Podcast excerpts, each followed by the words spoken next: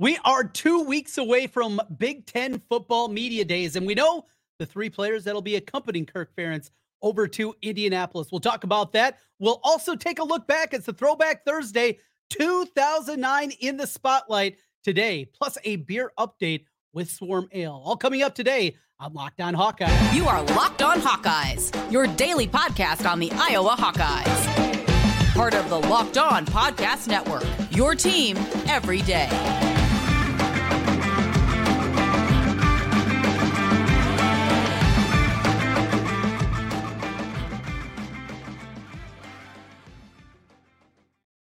Welcome in. I'm Trent Condon, and this is the Locked On Hawkeyes podcast. Thanks for making Locked On Hawkeyes your first listen every day. We're available wherever you get podcasts. You can also find us on YouTube. While you're there, hit that subscribe button. It helps us get in front of more Hawkeye fans. A busy program here today as we get into a myriad of different topics. It's Thursday. That means it's a throwback Thursday, our summer series, as we'll look back at some of the great teams in Iowa history. We've hit 1985 and 2002 football. We've talked about the 86 87 Iowa basketball team. Today, it's back to 2009. The most recent of the great teams will go back to that undefeated start at the beginning of the year, some of the craziest games in Iowa football history, and some memories with you here today. But first, our story of the day Cooper DeJean, Luke Lachey, and Noah Shannon will be making their way to Indianapolis for Big Ten football media days. It is crazy. Over the last two days, for me on my day job, on the radio side of things, that has been a big component talking about Big 12 media days. And really, I think a stroke of genius putting this right after the All Star game, having two days with absolutely nothing, at least what we're used to in the big sports out there, and not a whole lot of relevant conversation to be had in what I do, what ESPN.com does, what ESPN and, and all the other networks out there. You're looking for content. And the Big Ten hit that. We'll get the SEC coming up, the ACC, and then the Big Ten uh, towards the end of the month. I have been, excuse me, at Big Ten football media days a number of times in the past. Uh, haven't been at them since they moved it to Indianapolis, but in Chicago a bunch of different times. And it just it's that jumping off point where we really feel like we are digging in to football season. Camp is right around the corner. We got Kirk Ferentz's birthday that's always right around the corner, too. It just has that feeling where you can really feel it. You wake up a couple of those mornings, dew on the ground, a little, every once in a while, a little crispness in the mornings when you wake up. And that certainly leads to what we have coming up this fall and one of the more anticipated Iowa football seasons that I certainly can remember in a number of years. So the decision first, the guys that didn't make it, that weren't invited. And I think what a lot of people anticipated or maybe wanted to see was the quarterback, Cade McNamara, to, for him to get the invite to Indianapolis. Now, that didn't happen. I think there's a couple of different reasons for it. First, I think we know what this would have turned into. There would have been so much of the conversation What about about the transfer. What about leaving a Big Ten program in Michigan, place that he had a lot of success, a place that he led his team to a Big Ten championship and a college football playoff appearance? And there would have been a lot of that. In fact, that's what the Big Ten, that's what the regional and even the national media, that would have been the storyline that they were gooding about. It wouldn't have been about Iowa football. And that's what this is about. That's what Media Days is about. It's about spotlighting your program. And I think if McNamara would have went, he wouldn't have been there. Now, the thing that you love about Cade McNamara is what he brings and the attitude that he certainly brings. He brings that chip on the shoulder, a tough guy mentality, a great leader. He has all those tangible qualities that that you're looking for and he brings them out seemingly every single time that he's in front of a microphone. He is just, he's a great soundbite. He is a guy that gets it, understands it, and certainly is an easy guy to root for. And we're going to get plenty of that. As the quarterback, you know, he's going to be there each and every week. He's going to be there after the games. He's going to be there in the Tuesday availability. We're going to see plenty of Cade McNamara, but I think that's a reason behind it. Another reason is just the Iowa football program, the way that they're built, the Iowa way. And the Iowa way this is something where being part of a program, doing the work, put investing the time in, and doing it the Iowa way is incredibly important. And I just don't think Kirk Ferentz, though his adaptability and his willing to adapt here again with the transfer portal and what he was able to do going out there in the portal and bringing in seven, eight impact guys for this class says that yes, he's willing to evolve, but there's still there's still tenants, right? There's still baselines that you need to hit or Iowa football. And I would be surprised if we ever see him invite somebody like a McNamara, a transfer right away before they've ever played a game. I just don't think that's the way that Kirk Ferentz wants to build his program. Another part of this is also this is a little bit of a carrot. We've heard this in the past from players. This is something that is dangled out there. This is something for some of those older veterans to shoot for. And if you're somebody that, you know, thinks that this would be something that you would enjoy, you get wined and dined when you're doing it. And now in the NIL era, it's a little bit different. Certainly back in the day before NIL, that was a huge one. You get to go to these fancy dinners, you get to do all these fun things. That made it a little bit different. Uh, people pushing for that because you didn't get much of it. Now in the NIL era, you got a little more cash to spend. You can go out for that nice dinner a little bit more. And maybe that's changed it uh, just a little bit. Cade McNamara, certainly one of the guys that I know a lot of people wanted to see there. I'm not too worried. And here's the other part. Remember, Cade McNamara does have two years of eligibility. If this season goes the way that we anticipate and he decides to come back for his fifth season of college football next summer, next July, I think we'll see him at Big Ten football media days. Tory Taylor, I wanted to see. Look, he's an older guy, right? He's been through, he understands, he's Australian, he's got funny stories, he gets it. He's a good quote. And it would just be so Iowa, right?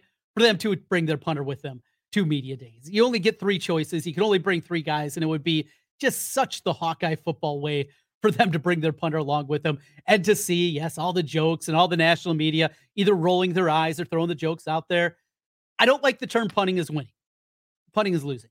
Let's score some points. Let's get this offense revved up again. Let's see at least some kind of an average offensive play this season. I want to move past the punting is winning, but penning, punting is a component of the team. And Iowa's got one of the best in the country in Tory Taylor. That was certainly uh, another one of the guys that you want to see. Yeah, there's always some young players. They're not going to go. In fact, for years and years and years, Kirk wouldn't even bring a junior.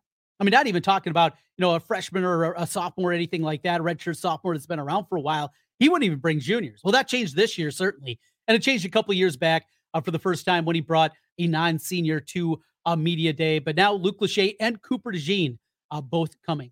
We will get into those guys. Cooper DeJean, he's an All American. He is a guy that is all over the place in terms of where you can play him. I maintain that I believe cash might be his best position. At the next level in the NFL, it very well could be safety. We know what an elite level cornerback that he is, as he proved a season ago. This guy is versatile. He's a good kid. It's a good story. Small town, Western Iowa, right? Going out there from Odebolt, Arthur, Battle Creek, Ida Grove High School. And then what we have seen out of him. That's going to be a fun story. Luke Lachey, he continues to ascend. Of course, you know, one thing that I, I do wonder is if there was ever a thought for Luke Lachey to go back home. Didn't get the Ohio State offer. His dad is the radio broadcaster. He does color on the Ohio State Buckeye uh, games. He is a guy that you would think, hey, there's something there, would it make sense when Erick All committed to the Hawkeyes?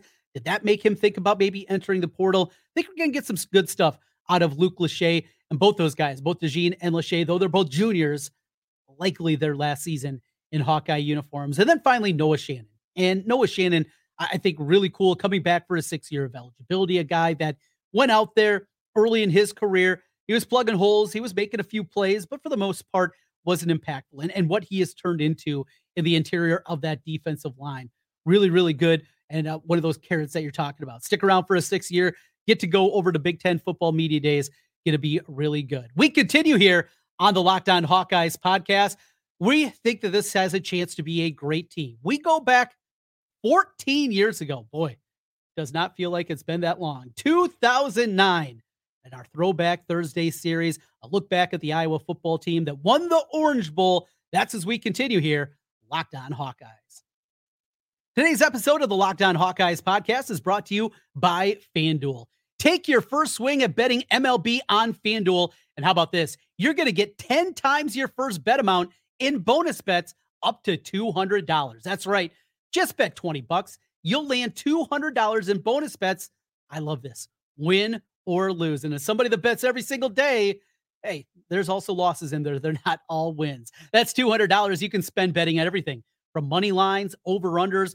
They have all kinds of prop bets as well at FanDuel. Who's going to hit the first home run? Will a player hit a home run? Strikeout totals. And right now, as we wait for the games on Friday, how about this? How about you dabble in the futures market? You can jump on board there. Maybe you like the favorite, the Atlanta Braves, to bring home the World Series. Maybe you're going off the board. The Mets, the Padres, huge disappointments. Can they turn it around and win a National League pennant? You can bet that and a whole lot more on FanDuel, all on an app that's safe, secure, and super easy to use. Plus, when you win, you get paid instantly. There's no better place to bet on MLB than FanDuel. It's America's number one sports book. So sign up today and visit fanduel.com slash locked on to get up to $200 in bonus bets. That's fanduel.com slash locked on. FanDuel, official partner of Major League Baseball.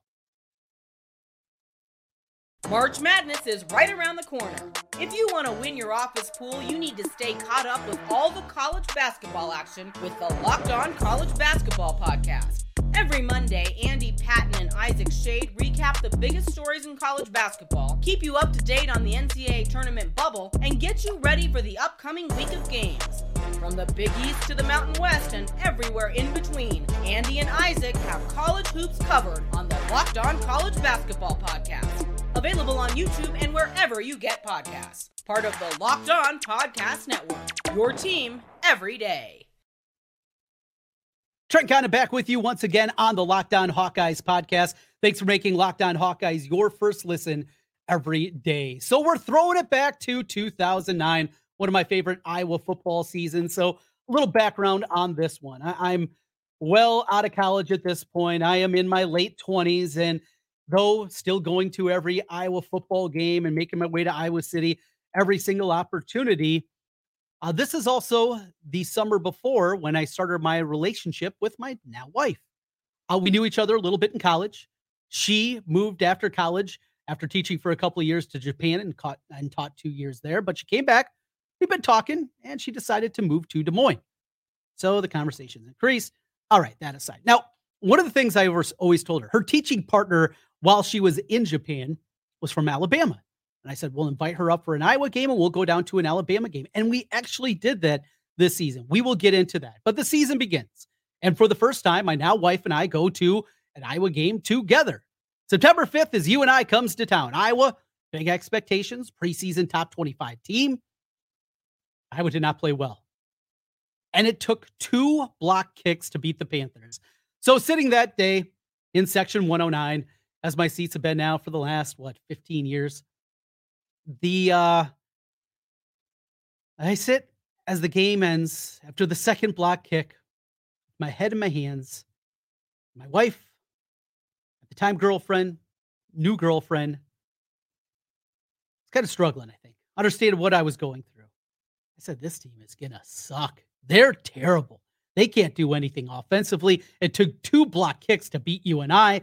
This is gonna be an awful season. Well, I'm an idiot.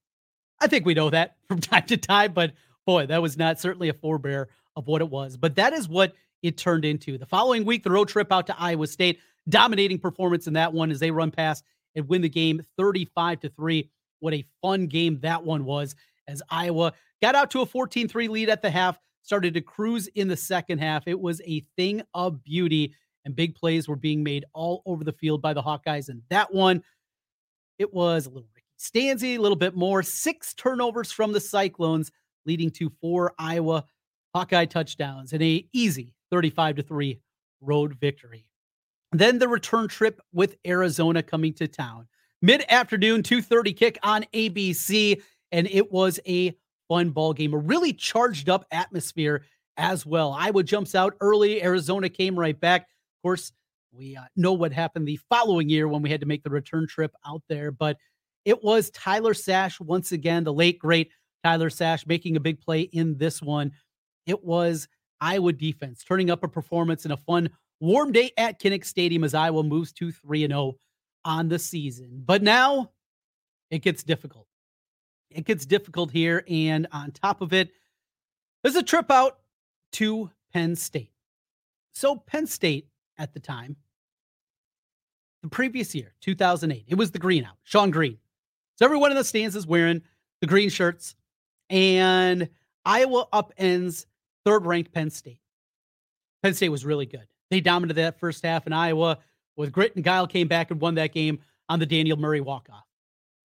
But all off season, anybody you'd run into that's a Penn State fan from somebody in person to somebody online. It was about revenge. It was about payback. And one play in, it was not pretty. So I was there that day in Beaver Stadium. It was a long tailgate, a night game.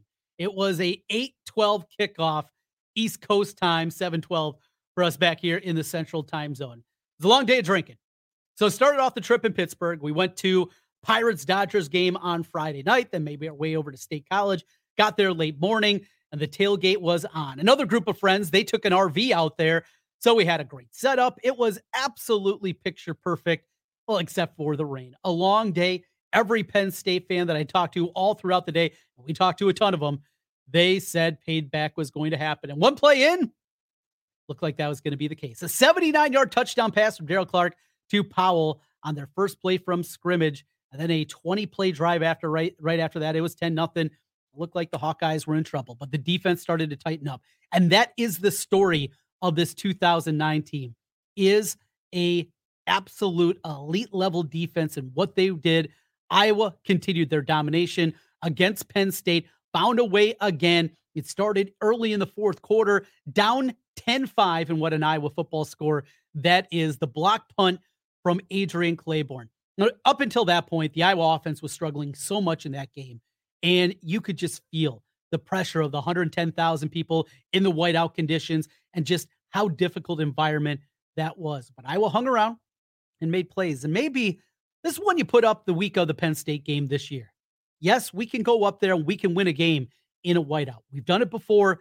Let's do it again 14 years later on a cold night in that one. The block punt and then the offense finally started jump starting a little bit more. We got the offense going. That was a great thing to see, certainly, as Iowa was able to get a late touchdown and push it past and get the victory as they win it 21 2 10 against Penn State. And suddenly it went from the disappointment of week one, what was going to be, to what it turned into. Adam Robinson with a late touchdown run. Danny Murray tacked on another field goal with eight seconds remain, 21 10 the final there. Then the weird game against Arkansas State. And Bad Ricky, he showed up again. Ricky Stanzi with a couple interceptions in this game, let them hang around. This game was tied up at 14 apiece with Arkansas State.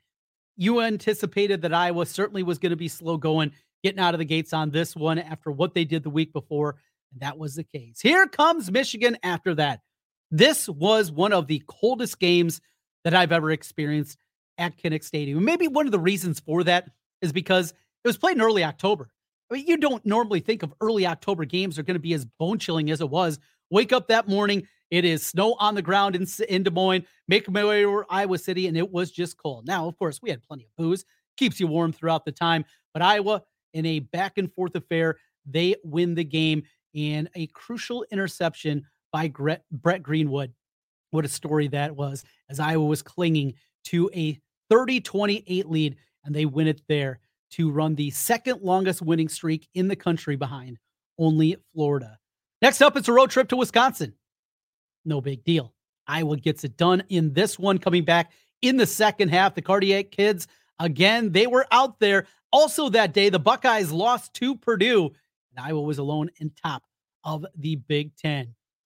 We go to the matchup with Michigan State in one of the more physical games that you're going to find in the Big Ten. This is a knock it out, drag it out affair. This was the week that I went to Alabama with my then girlfriend. We made the trip down to Tuscaloosa. I was wearing my black and gold. We went to the game. It was Alabama, Tennessee. It was a great game in its own right as Alabama in their first big year under Nick Saban continued their undefeated run. And had a great line. Everybody come up. Uh, why are you wearing Iowa gear? Uh, what's what's the Hawkeye gear? What's this all about? And I said, I'm scouting for the national championship game.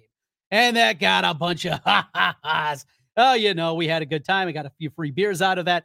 That was good as well. But because of that, we didn't get back and we were staying with my wife's friends in Birmingham.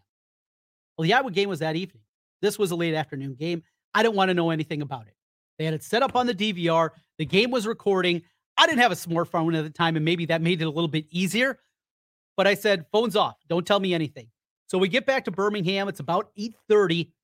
And then we start watching this game against Michigan State and the back and forth affair, the physical play, players laid out in this one, and then the play to win it. Marvin McNutt, On the receiving end from Ricky Stanzi, Iowa walks off again with a 15 13 win on the road at Sparty. A week later, here comes Indiana.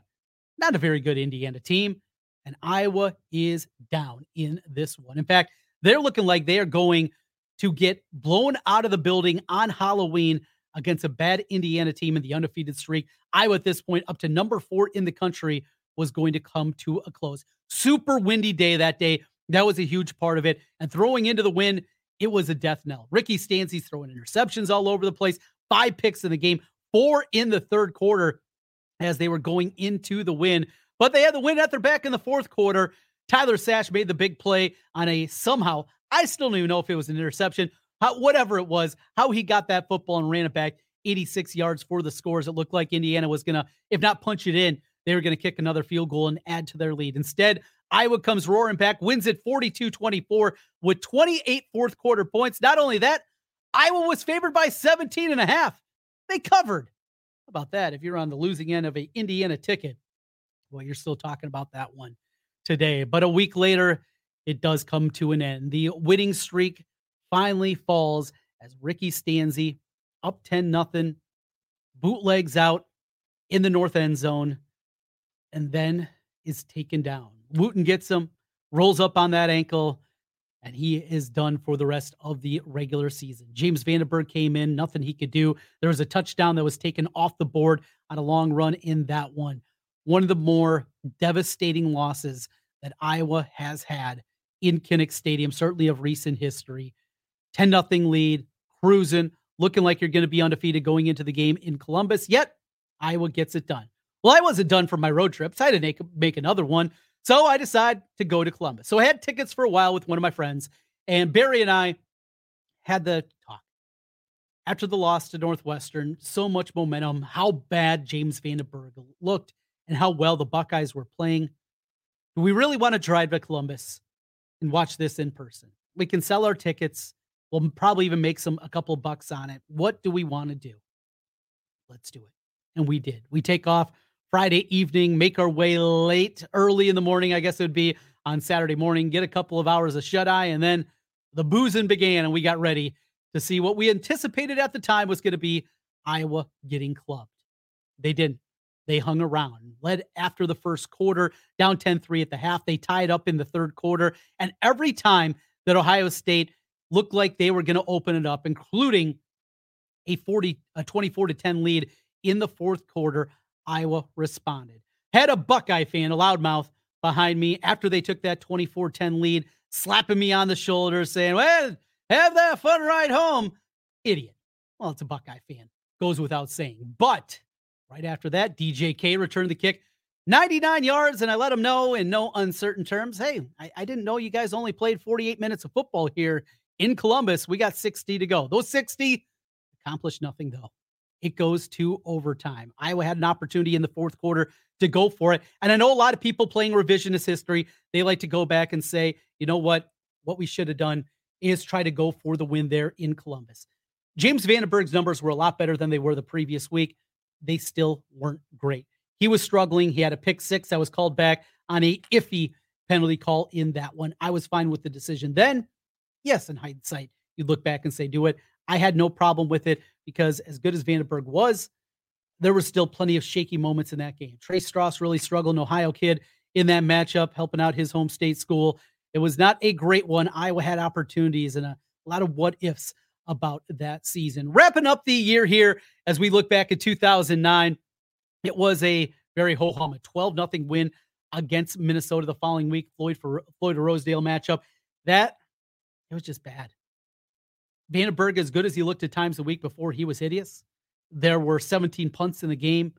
The lone touchdown came with 52 seconds left in the first half as Brandon Wegher made his way in for the score. But Iowa gets a bid into a BCS bowl game as they make their way to Orange Bowl against Georgia Tech. Well, when we have more time, we will talk more about that on another day. But we got one more thing to get into here on Locked On Hawkeyes. There is plenty to talk about.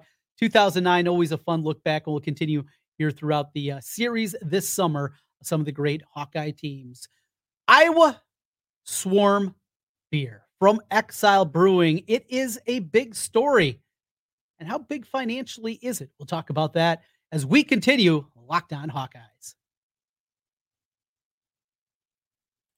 Trent Condon back with you one final time here on the Locked On Hawkeyes podcast. So, Exile Brewing and the Swarm Collective, they come up with the new beer, the Swarm Golden Ale. Every day, as you know, a couple weeks back, I was at Exile, did a couple of podcasts there. One with RJ Tersey, who is the owner of Exile, the other with David Eichholt from 24 7 Sports Hawkeye Insider. That was also there for the unveiling of the new beer. It tastes great. I bought a bunch. I've had one with my Buckeye brother in law. I've had one with my Badger cousin and even my Gopher family. I have had them all have it and they all liked it. That's a good thing. And they didn't know until afterwards that they're helping out the Iowa Collective. They're helping the Hawkeyes get more student athletes. So the great question about this is what it was going to lead into as it pertains to money. How much money was this actually going to generate? How much was this going to bring to the collective? And there were varying ranges about it. People thinking, you know, tens of thousands of dollars up to hundreds of thousands of dollars. Well, one month in, we have the answer. And it's not even a full month. And the availability of Swarm Golden Ale was not even available, not just across the state. You could barely get it outside a couple of tap rooms, of course, the Exile tap room, couple of bars, few Hy-Vees had it early on before we got to July 4th. And what happened? They hit the ground running. 30K going to the Swarm Collective. For all of you, just drinking beer.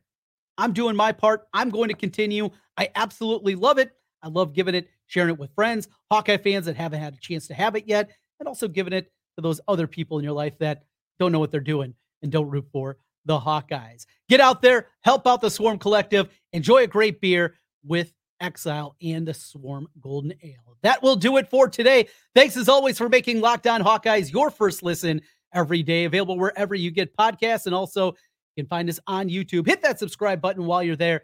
Helps us get in front of more Hawkeye fans. We'll talk to you again tomorrow. Every dayers, we hope to have LeShun Daniels back with us talking a little football to end the week. Have a great one. We'll talk to you again tomorrow. Go Hawks.